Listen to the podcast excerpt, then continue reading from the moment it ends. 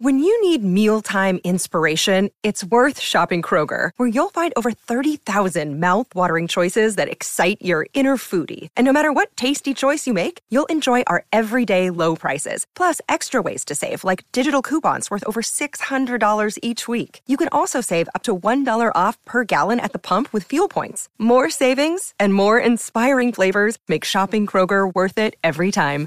Kroger, fresh for everyone. Fuel restrictions apply.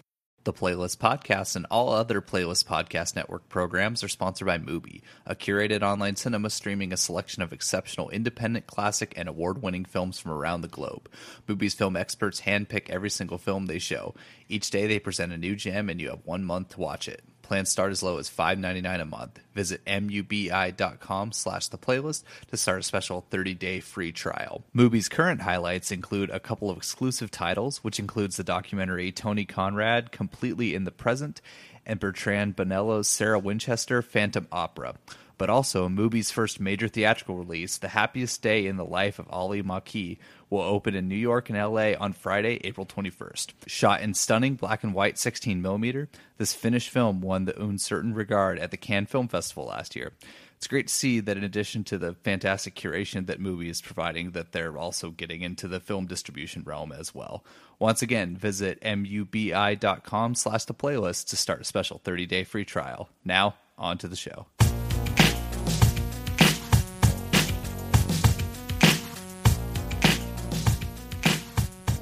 You're listening to the Playlist Podcast, a discussion about film news and other film related items. I'm Ryan Oliver, and today I'm joined by binge worthy host Kimber Myers and Adjust Your Tracking co host Joe Von Appen to discuss the Fast and the Furious series. The Fate of the Furious smashed the all time worldwide box office opening this past weekend, so we discuss how the series has endured over 16 years, where we see it going, and some discussion about our thoughts on the latest entry. I'll now drop you into the conversation as Kimber starts with her relationship with the franchise did not admit this in the review that I did for the playlist. I had not seen any of them. Um, and as my prep for doing the review, I watched uh, Furious 7 and then uh, did a fair amount of reading, probably far more reading than has ever been done about uh, the Fast and the Furious to to figure out what I was getting into. Oh, nice! And uh, so you had to just do a bunch of like uh, synopsis recaps and, and figure out what what was gonna what was going on. Yes. Yeah, which was uh, super fun. I did that after watching Furious 7, so I went in kind of cold there. Um, and uh, and enjoyed it and then was like time is fleeting and I, I'm gonna I'm gonna do the Cliff's Notes version. I high school me would have been very disappointed in myself. well, it's okay. I mean, fortunately, there's not a ton of plot to to weave through. Um, but accurate. but uh, what about you, Joe? When when did you come on to the the Fast and Furious series? Well, I remember in 2011 when like the trailer for Fast Five was kind of circulating, and uh, I had never seen any of them up until that point, and like there was such a like wow factor to that trailer that like the, in the audience as I would watch it in the theater with like people would be like what the fuck like when stuff was happening. And I was like I have to see this. There's something magical happening with this movie. I know that I have so I have, I have to watch the previous four before this comes out. So I watched part one and it was fine. Like I kind of get it's got a charm. Like I can see why it was a sleeper hit. Started two too fast too furious and couldn't get past 10 minutes. I was just like this is awful. This is not recovering and I was like, you know what? I think uh, I'll just skip to five when it comes out, and if I'm confused, then that's my fault. That's on me. So I, I skipped right to five, and loved it. There was just like a meat-headed like earnestness to the movie that like was really charming, and like that that was something that struck me about the first one as well. Was that there wasn't there was like there was something kind of sincere about the movie that had been missing in the years leading up to like 2001 there was just like such a snark about movies that this movie seemed kind of like sweet in its sincerity even though it's like a rip off of another movie you know? I was like oh there's something weird and that endures through like like the future movies which you know like from five on saw five liked five a whole bunch loved the just smoldering homoeroticism between Vin Diesel and The Rock, which has since turned bitter, which is really unfortunate. But like six was good enough. Seven, you know, after the you know tragedy of losing Paul Walker, like there was a there was a nice kind of like poetic exit point to the whole series. So as it was reaching this like breaking point of idiocy, I was just like, uh, okay, like that, but this is a strong conclusion. Like let's just leave it at here. And now, like they're like, it did so well, we're gonna make eight. Like, no, don't, don't, don't make eight. let's just let's stop. I We're would, good. I would and nine and ten. yeah, apparently it's going to be like and then more. Yeah, and then twelve, and then we'll be at a nursing home, and it'll be uh, wheelchairs with Wheel, nitrous. Yeah, rascal scooters that have nitrous. yeah, I would absolutely see that movie though. I, totally. I would. I would join back in at that point. Yeah, I cut like cut out for five movies, and then when it gets to the nursing home, yeah, yeah, that would be the one. Um, I guess um, I have to say I've I've been with these movies pretty much since the first one came out. I've seen all eight of them at this point. Um, you know, there's been good entries. I I really still kind of hold the first one dear. It's not a great movie, but just like the sort mm-hmm. of time and place when it came out, like it just really was a, just a very enjoyable movie that I loved. Um, two, three, and four are pretty rough. Two, especially, like you were right to turn that off after ten minutes. It's it's really bad. Uh, Tokyo Drift, a lot of people seem to like. Um, I think it has the most street racing, so if people are into that part of the series, that might be why they enjoy it so much. But it's like just the acting is so objectively terrible that it makes the rest of them look fantastic by comparison. Uh, and then the fourth one like has the most plot, I would say. I guess like that was where they brought back Vin Diesel and Paul Walker and everyone who had left the series at that point. Um, and then, but like four was almost like you see this term thrown around a lot, like the soft reboot term. Um, and I feel like four was like kind of on the um, uh, like was what those what series started to do. Like it's almost started with Fast and Furious. Like it's like they reference those other movies, but it kind of just became something different. And then yeah, from five on, they've just been insane. How can we uh, top the other one set pieces? Yeah. And now they've become like full blown like blue collar meathead Mission Impossible movies with seven and eight. Yeah. Uh, it's it's it's strange. But uh, the other question I wanted to ask you guys, like how the series that started out as a as a Point Break ripoff, uh, now like this new chapter, the eighth one, had like the highest global opening weekend of all time. How how do you think these movies have endured through the 16 years of their existence? Um, I I think I remember uh, like on on uh, adjust your tracking my my podcast like where we talked about it it was like it's one of the non Star Wars, non Marvel franchises that like exists post 2000. So there's something kind of like that with generations. There's there's something endearing about it that they like kind of similar with you. Like you grew up with it. It hit you at an impressionable point, and there's something that's still like even though it's 16 years old at this point there's something that still feels relatively new because it's after the millennium. It's not like all these old titles that are they're forcing upon people and like be like this is it. This is all you have to choose from. Right. and so it's like it's one of the only kind of like newer properties that's like that did a kind of about face you know? And it's like clearly there's just something about the charm and the chemistry of everybody involved that like doesn't apply just to the gimmick of it being cars flying through the air because like they tried to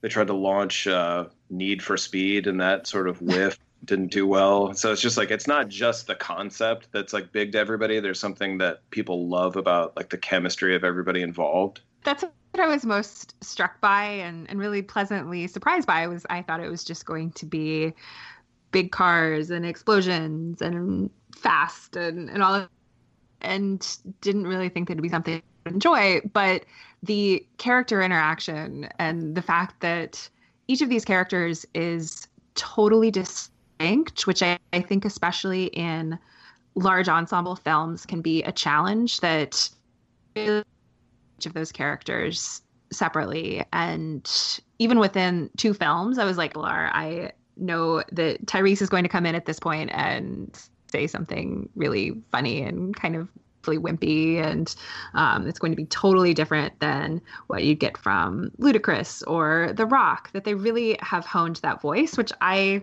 i appreciated. I, I think that's that's the key. Like i, I think um, it would be naive to think that a film series could uh, unite or save the world but i feel like in this you know certain division that we have in our country and the world right now i feel like if any films franchise could like even more than star wars which is like the definition of a film series like this would be it. Because i feel like there are people from so many different walks of life like it really doesn't matter like your your class or like whatever your political views are like there are just this this franchise seems to cast a wide net and so like people can like share their enjoyment of this uh, series. And i think part of it is that those characters like you mentioned kimber not only are they well defined but they're relatable. Like they're like everyone kind of mm-hmm. knows. And and it's got this central theme about family which is completely ham-fisted but also endearing at the same time um, that people that people seem to uh, attract to. And i think that's um, part of the reason that they've endeared for you know eight now going going to go on nine films now I think that it's also one of like as we you know the, the Star Wars universe is like definitely trying to angle in on some diversity in their casting and representation in their casting, which I think is super important. But I think to more kind of like conservative people, that triggers like an eye rolling quality. And I think the Fast and the Furious movies have always been just genuinely diverse and sort of represent a sort of great swath of like different types of people you know, even though they're sort of all jocks at heart, there's like just different, you know, iterations of like everybody's sort of represented, you know, and like I think that it there, there's just something that's like not calculated about it that I think is also really endearing. Yeah, it's been evident since the first film. Like that wasn't even because mm-hmm. they this cast has mostly been together until like I mean I think Tyrese and Ludacris came in the second one, but like they've they've had a very diverse cast from the very beginning. And yeah, it's it's not uh, it, it's sort of like they were ahead of the curve almost with this. Like it's become such a, a talking point now, and it's it's an important thing. Um, but this series have has always just done it organically. Um, that was the Paul Walker memorial silence. Oh, yeah. Um, so that I wasn't sure if I was going to leave that in or not, but that's actually might not be a bad launching point to to this eighth film. Um, which, um, Joe, you have not seen Fate of the Furious yet, correct? I have not. Um, I I was kind of like overbooked this weekend, and so I missed an opportunity to see it. But I also have to confess that I'm having some, you know, like I'm a, I'm a little cautious of seeing it because like I'm just I don't know. Like I, I've loved what these movies like have grown to be, and I felt like there was a sort of logical conclusion in the last one, but it's like dollars dictate what happens like from here on out, and so like there, I'm wondering if there is still that sense of like freshness and chemistry that like kind of inspires the series, if it's still there as it becomes more of just like a cash register ringing experience. Sure. Well, uh, Kimber, why don't we go to you? I know you uh, you wrote the review uh, for the site. Um, what what did you what did you think of the movie, and would you recommend seeing it? So I absolutely see it as something that is. I mean, I, I think using the word product is is acceptable here. A product that was manufactured to be successful and to be more successful than the last. They put a lot of money into it. They they really know how to make big spectacles. Um, I think it's very nicely directed by F. Gary Gray, um, as well as like the actual cast of people who just are genuine draws, whether it's Dwayne Johnson or Jason Statham, that they can clearly bring audiences.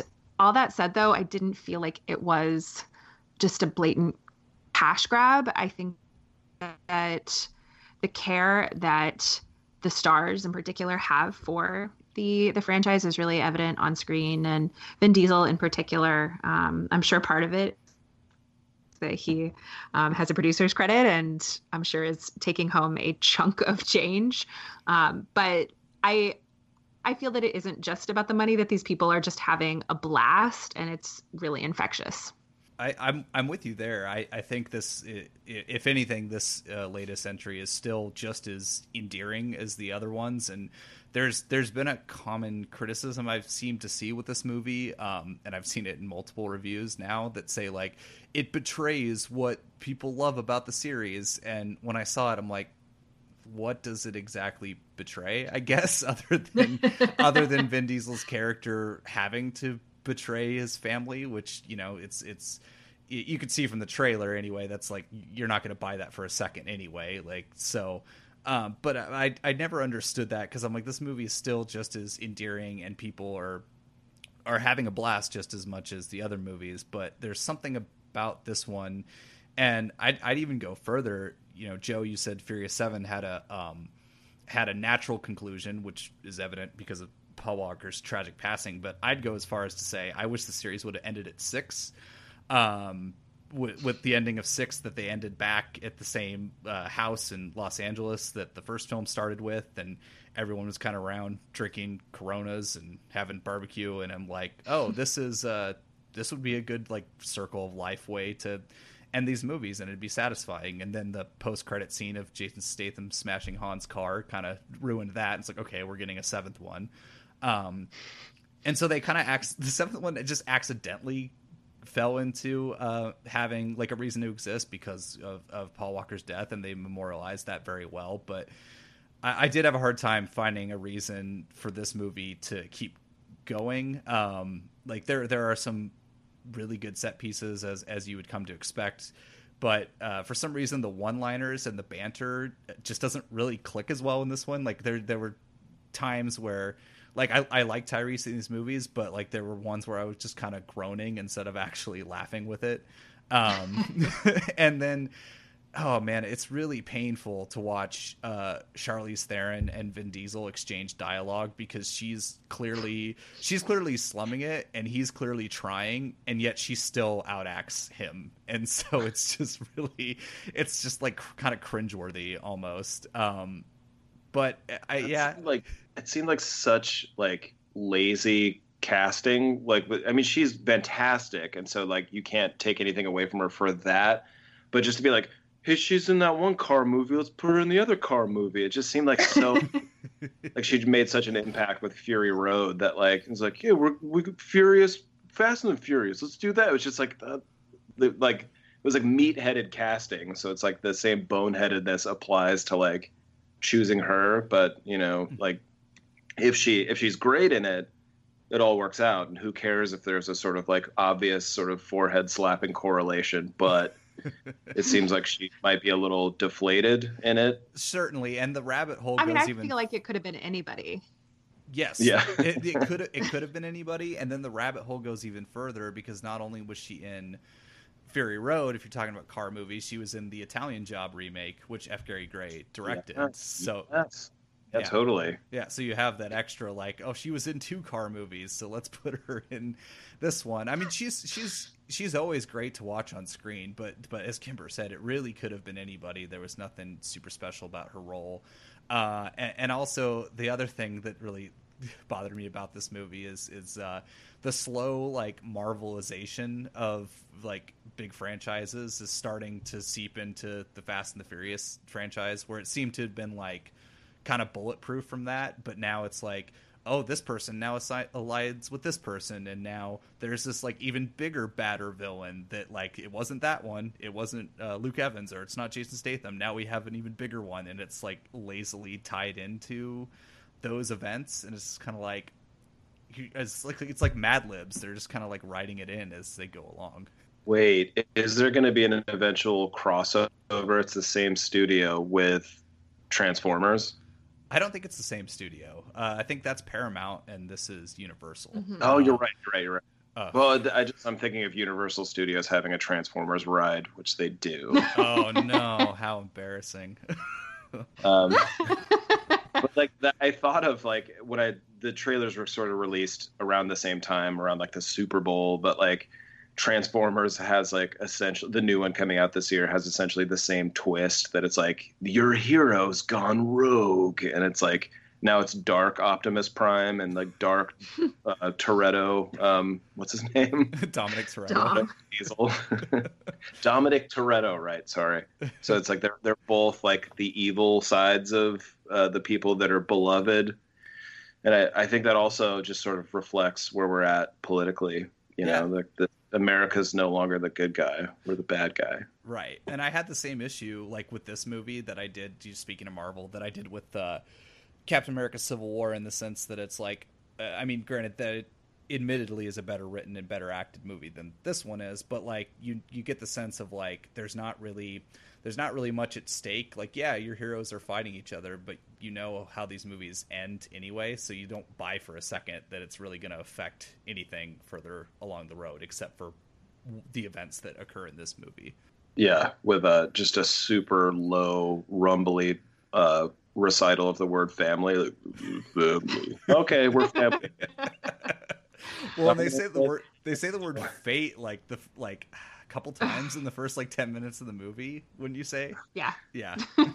I was also bothered too by how, uh, I mean, so many people die in this movie. I mean, presumably there is no way that you could survive a lot of the crashes and and all of that. But it's it's never anybody that, or it's um, not to give away any spoilers, but like you're not you're not gonna have your heart broken watching it. Like that's everybody who you really care about is going to emerge victorious. Which when the stakes are this big and it's theoretically the the fate of the world on on their shoulders and everybody around them is dying and there's a nuclear sub like not not one person can can bite it i say is this this is someone who has less emotions invested in the movie and the Mhm. franchise as a whole but um i still would have liked to feel that there were actual stakes and that there was some danger for these people that you care about Yeah, they, it seems like they really have to like stretch out who they're willing to like let go, which maybe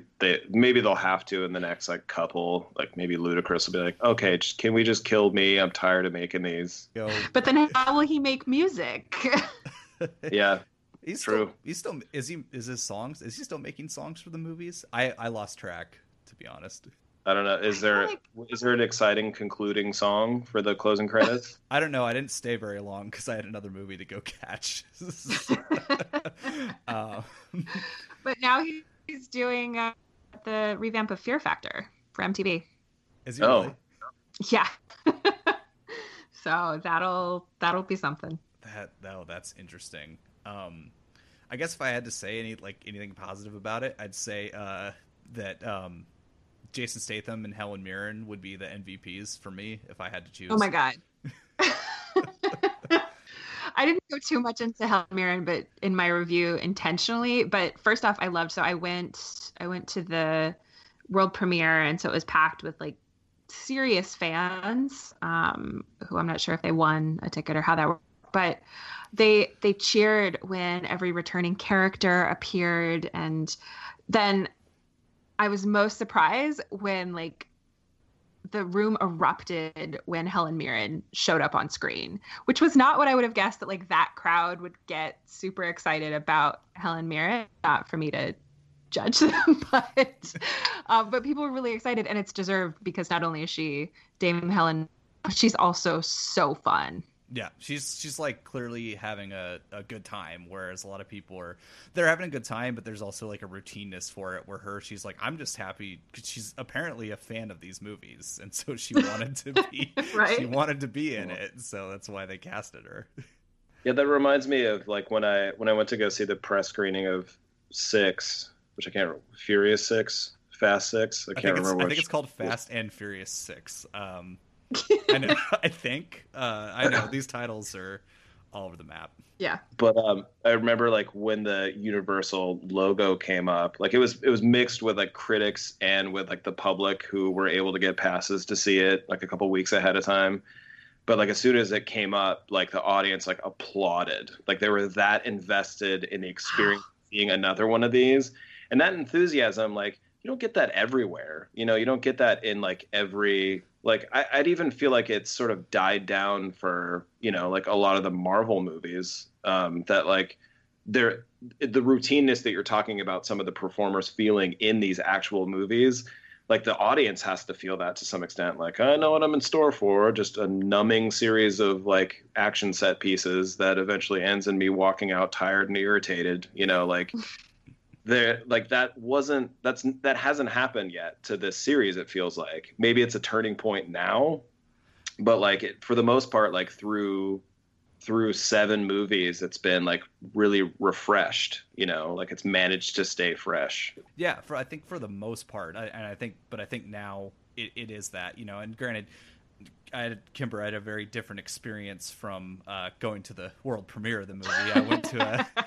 to a 10:30 a.m. showing in Woodinville, Washington, Oof. and uh, there was like 15 people in the theater on a Saturday morning. And I was like yeah it's at 10:30 in the morning but still like I would have expected this to be packed. Um, but there was maybe about 15 people in there. So I was like oh maybe this is the this is the turning point. Um, and certainly the domestic number dropped but then when I saw it, it broke the worldwide opening weekend I was like oh man these are going to keep coming until until they really have nothing left yeah, well, that, it's definitely that's... something that I would recommend seeing in the theater and ideally in a packed theater. Like mm-hmm. that I'm sure contributed to how much fun I had was that there was a lot of like yelling and laughing and clapping and it's it is totally contagious when you're in I mean if if you're willing to be kind of swept along with that, it it's it can be a really fun experience and but I can't imagine watching it on like a plane that you're about to jump out of in your car. exactly. Cars don't fly. Oh, yes, they do now. Um, uh, yeah, we no. have to steer them for some reason. Yeah, and Tyrese still doesn't know the plan. Um, uh, but yeah, it there is you know there is always that infection of that uh, you know when when people are having a good time, like you know that shared experience can be great. Um, but then when you just kind of hear a series of uh, grunts and sounds and people's chairs squishing because they have the reclining seats in the theater I went to, uh, then it's just kind of like a, a, a, deflating experience uh, adding on top of the movie itself. Yeah, I heard I heard a friend say they were like, I don't need to see that in the theater. And I was like, that's hundred percent the movie you need to see in the theater. Otherwise, you're just not gonna watch it ever. Like you can say that, and if you don't want to be mean, then okay, like we could just avoid the conversation altogether. But like these types of movies, yeah, do benefit greatly from seeing it in a packed theater, like on the biggest screen possible with headache-inducing sound. Like it's just like it's better exactly. It's the only way to see it. yeah, it's the only way to see one of these movies. Um, and it's been it's been the best way for all eight of them, even this one. I, I will say also the other thing that disappointed me, and I forgot to touch on it when Kimber when you brought it up, but F. Gary Gray directing this movie that was it was kind of a disappointment because um, you know I do kind of like the Italian Job remake, or at least I like the last uh, yeah. section of that movie. Um, and he's coming off arguably the best movie he's made in his career, Straight out of Compton, and so it's just kind of like he, um, you know, the movie is such a hit that he's going to probably be able to make whatever he wants or or you know do whatever he wants. But uh, it was kind of a I was like arguably the best director they've had on this series, and then it was just kind of a kind of a letdown. Yeah, I mean, I think like Justin Lin should be credited with like really finding what works about the series mm-hmm. and just really just going all in with it. Like because he was he directed them from four on from right? Four three, through six? three through six. Three through six okay. So like four was like a retooling and then five it just hit like an incredible stride you know? Like it was just mm-hmm. like everything culminated at once in like this really intoxicating package. And so like i think he he definitely found the spirit of the series in like this pretty incredible way that like he should be credited with. But yeah, F F Gary Gray, like I love Straight Outta Compton despite its flaws. Like, and I think that he's like he really knows how to work. Like he knows how to move with a camera, even in a film that wouldn't, you know, a biopic doesn't necessarily need sweeping camera movements, but he found it in that one. And so like he seemed like a really good fit, especially considering he directed Set It Off, you know, yeah. with bank robberies and one and cornrows. Oh, yeah. So he's already worked with cornrows and you know robberies. And uh, the negotiator, right? Didn't he make the negotiator? Yeah. Yeah. There you yeah, go. Yeah. And Friday. Yeah, and uh, Friday's great. Um, so yeah, it's just it's just it's too bad. But it, at the same time, I guess if we're trying to convince you one way or the other to whether to see it, whether or not to see it, I think you pretty much said it yourself, Joe. If you're gonna see it, you should probably go see it in a theater. Um, but I would uh, I'd tread lightly. I'd tread lightly.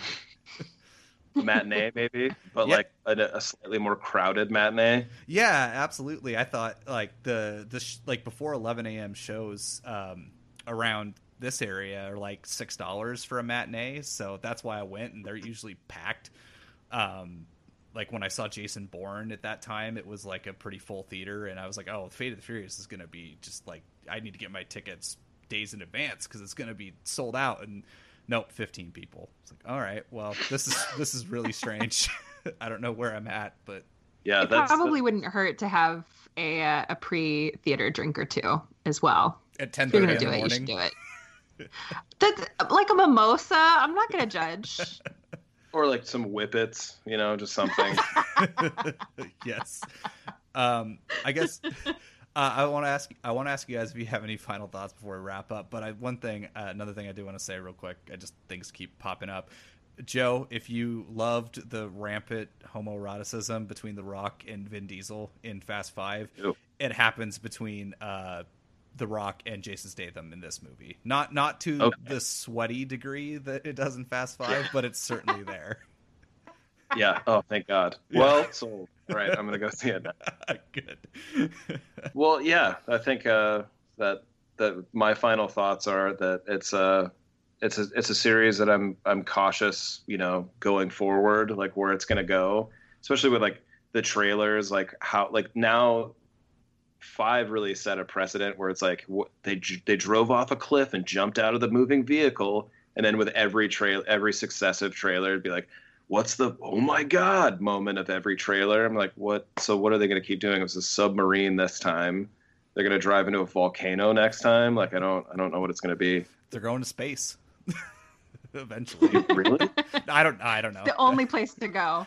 They're just yeah. gonna keep topping themselves until the only. Yeah, the only place to go is to launch a car off a rocket and into the moon. Uh, if anyone's Can't from, wait. I'd watch if anyone, that. if anyone from Universal's listening and that happens, I want story credit.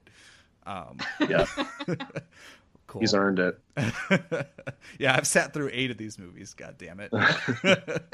uh, well, uh, thank you guys for uh, for joining and chiming in uh, on this episode. It was it was a lot of fun. Thank you. Yeah, it's all about it's all about family. All about all about family. it's it's fitting. It's fitting that it's uh, like a team up movie, and we have representation from binge worthy, adjust your tracking, and over under movies. So it's it's like the playlist uh, team up team up episode. Yeah. Finally. Finally, yeah. I like it. All right. Thanks, guys. Thank you. Thanks.